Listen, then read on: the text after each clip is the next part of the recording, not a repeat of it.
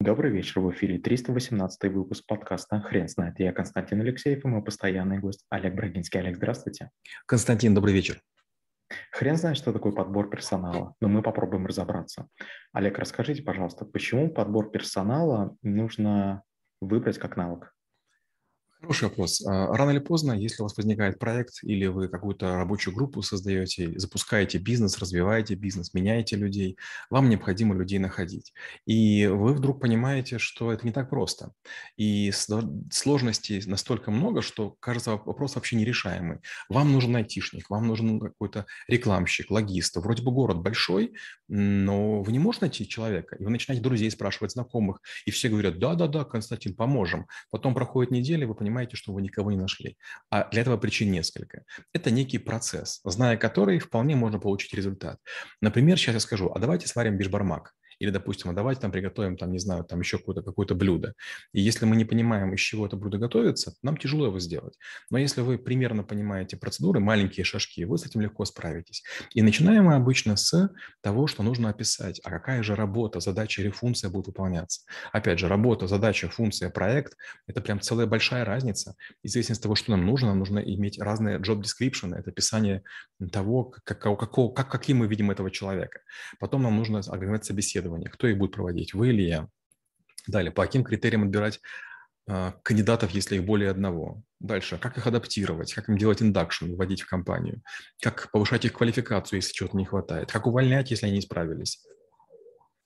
Олег, скажите, пожалуйста, процесс описания или job description начинается с рекрутера или с заказчика?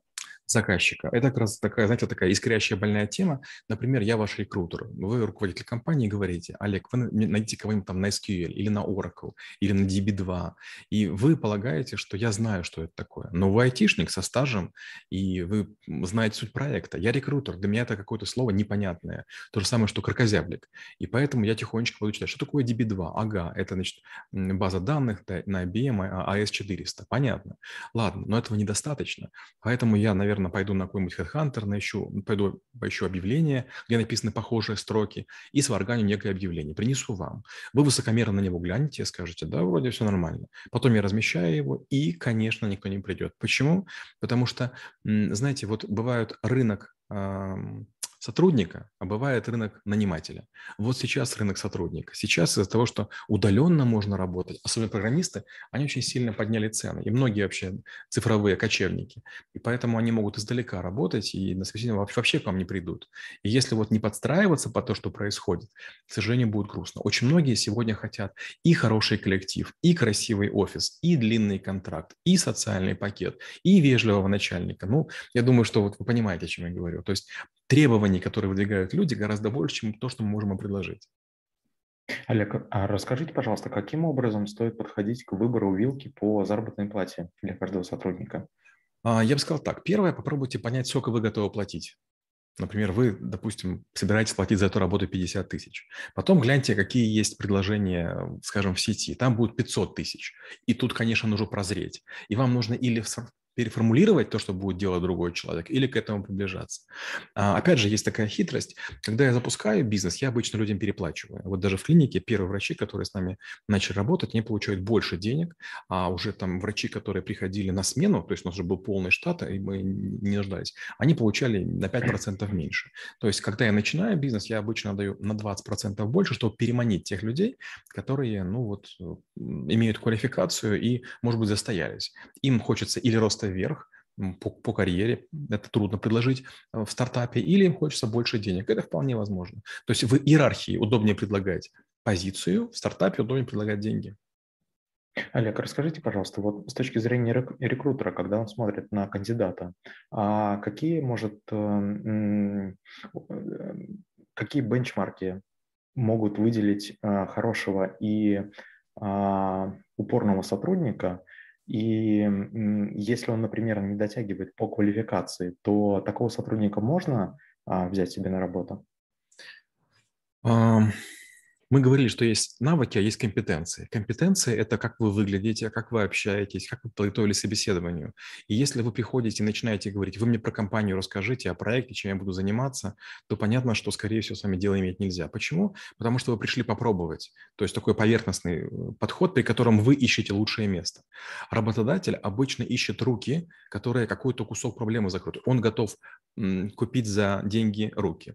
Вы приходите в ресторан, и вы, не успев приготовить ничего дома, допустим, в обед, вы платите какую-то денежку, и вас кормят. И вы ожидаете, что будет не хуже, чем дома. Вы же платите больше. То же самое ожидает работодатель. Он ожидает, что человек будет вежлив, корректен и подготовлен. То есть он примерно понимает, о чем речь идет.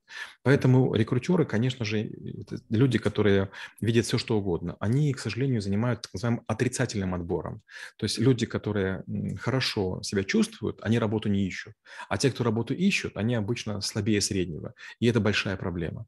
Поэтому я все время говорю, что рекрутеру лучше переманивать человека с текущего места работы, чем брать с рынка. Если человек сейчас работает, это означает, что он хоть кому-то нужен. А если он на рынке, значит, все от него отказались, я никто его не взял. Олег, скажите, пожалуйста, есть ли какой-то секрет, как нанимать сотрудников, чтобы они впоследствии не увольнялись и продолжали работать на компанию? Сложно. Для этого нужно иметь бренд. Или бренд личный, или бренд компании и так далее. Я хорошо помню, когда вот был набор, когда мы в том числе Данила Шмидта взяли. Я не знаю, почему так сделали, но отдел кадров написал объявление, они до сих пор еще в интернете есть. Там было написано, вы будете работать у самого Олега Брагинского. Что такое сам Олег Брагинский, не очень понятно. Тогда я не очень был известен за пределами организации. И как бы понятно, что мои кадровики гордились тем, что у людей будут шансы на работать. Но вот некоторые люди, которые там смотрели мои интервью и так далее, они приходили и говорили, да, мы хотим с вами работать. Поэтому есть такая важная штука эйч ар-бренд.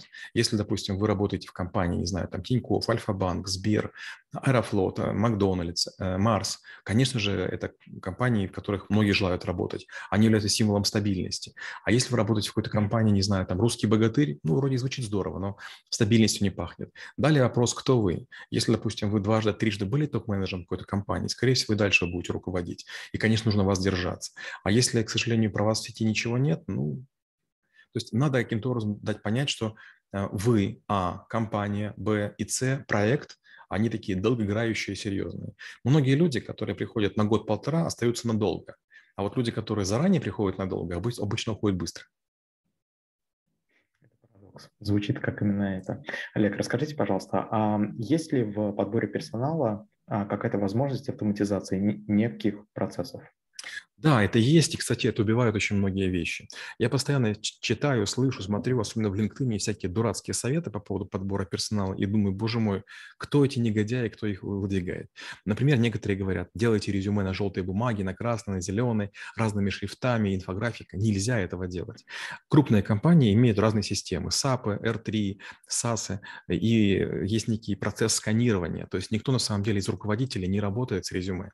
Резюме очень часто или в электронном виде, или бумажном, загоняется в некую базу данных. А потом по фильтрам рекрутеры, значит, внутренние или внешние, начинают с ними работать. И если ваше резюме по, по, по формату не проходит, его просто пускают в шредер. Никто не будет руками переводить с, цифры с вашего резюме. Двухсторонние резюме тоже не работают, альбомные резюме. Этого делать нельзя. То есть если вы хотите, чтобы это было более-менее автоматизировано, то попробуйте использовать максимально простые шаблоны. То есть выделяйтесь текстом, а не способом оформления. Олег, дайте, пожалуйста, несколько рекомендаций, как м, подбирать себе звезд в компанию. Но в первую очередь надо понимать, что самый лучший способ найма – это когда вы нанимаете человека на функцию. То есть если, допустим, вы говорите, что необходимо выполнять некий кусок работ от и до, это самый лучший вариант. Сусьте его, расширьте, как хотите, но ни в коем случае не говорите, что вы будете работу делать или дела решать. Говорите конкретику. Вы будете заниматься, допустим, архитектурой баз данных, или, допустим, вы будете, будете заниматься возвратной логистикой товара, или, допустим, вы будете заниматься сверкой бухгалтерских документов. Вот чем четче вы сформулируете, тем больше шансов у кандидата вас устроить. Ведь смотрите, если, допустим, вы приходите в ресторан и говорите, покормите чем-нибудь, вам раз и принесли блины с лососем, а вы не любите блины, и у вас аллергия на лосось. Что происходит? Вы получили то, чего, не то, чего хотели. То есть а, хороший кандидат или работа, или хороший там, социальный пакет, у всех совершенно разные впечатления. Поэтому чем подробнее вы опишете, тем лучше. То есть состав работы, то есть то, что будет делать человек, это как раз та вещь, в которые большинство соискателей в первые полтора месяца разочаровываются больше всего. Допустим, человек говорит, вы будете главным в проекте, а потом оказывается, вы не главный. Допустим, вы будете мне подчиняться, на самом деле вы мне не подчиняетесь. И вот если вы потратите много времени и правильно пропишете, даже если будет э, работа выглядеть менее интересно, но вы соблюдете обещание, человек, скорее всего, останется. Олег, вы не могли бы дать, пожалуйста, несколько рекомендаций, как работать с рекрутинговыми агентствами? Это нелегко. Во-первых, надо поехать в два-три агентства и почувствовать, кто из них, вот кто из их людей вам больше подходит. Есть аэропортисты, люди, которые говорят, что все хорошо, супер-пупер, мы для тех подбирали, мы для всех подбирали. Я все время говорю, работая с рекрутерами, работая с соискателями, не нужно рассказывать друг о друге. Когда мы ухаживаем за девушкой, мы же не рассказываем, там, а у предыдущей, там, не знаю, там, как-то там другое что-нибудь было, а у тебя такое. То есть сравнивать ни в коем случае нельзя. Поэтому если рекрутер говорит только о вашей задаче, только вас расспрашивает, все записывает, и вы чувствуете, что он использует правильный язык, правильный сленг, он может вам помочь. Только не ищите рекрутеров универсальных. Те, которые хорошо подбирают, скажем, телефонных операторов, они могут плохо подбирать программистов, наоборот. Олег, спасибо. Теперь на вопрос, что такое подбор персонала, будет трудно ответить. Хрен знает.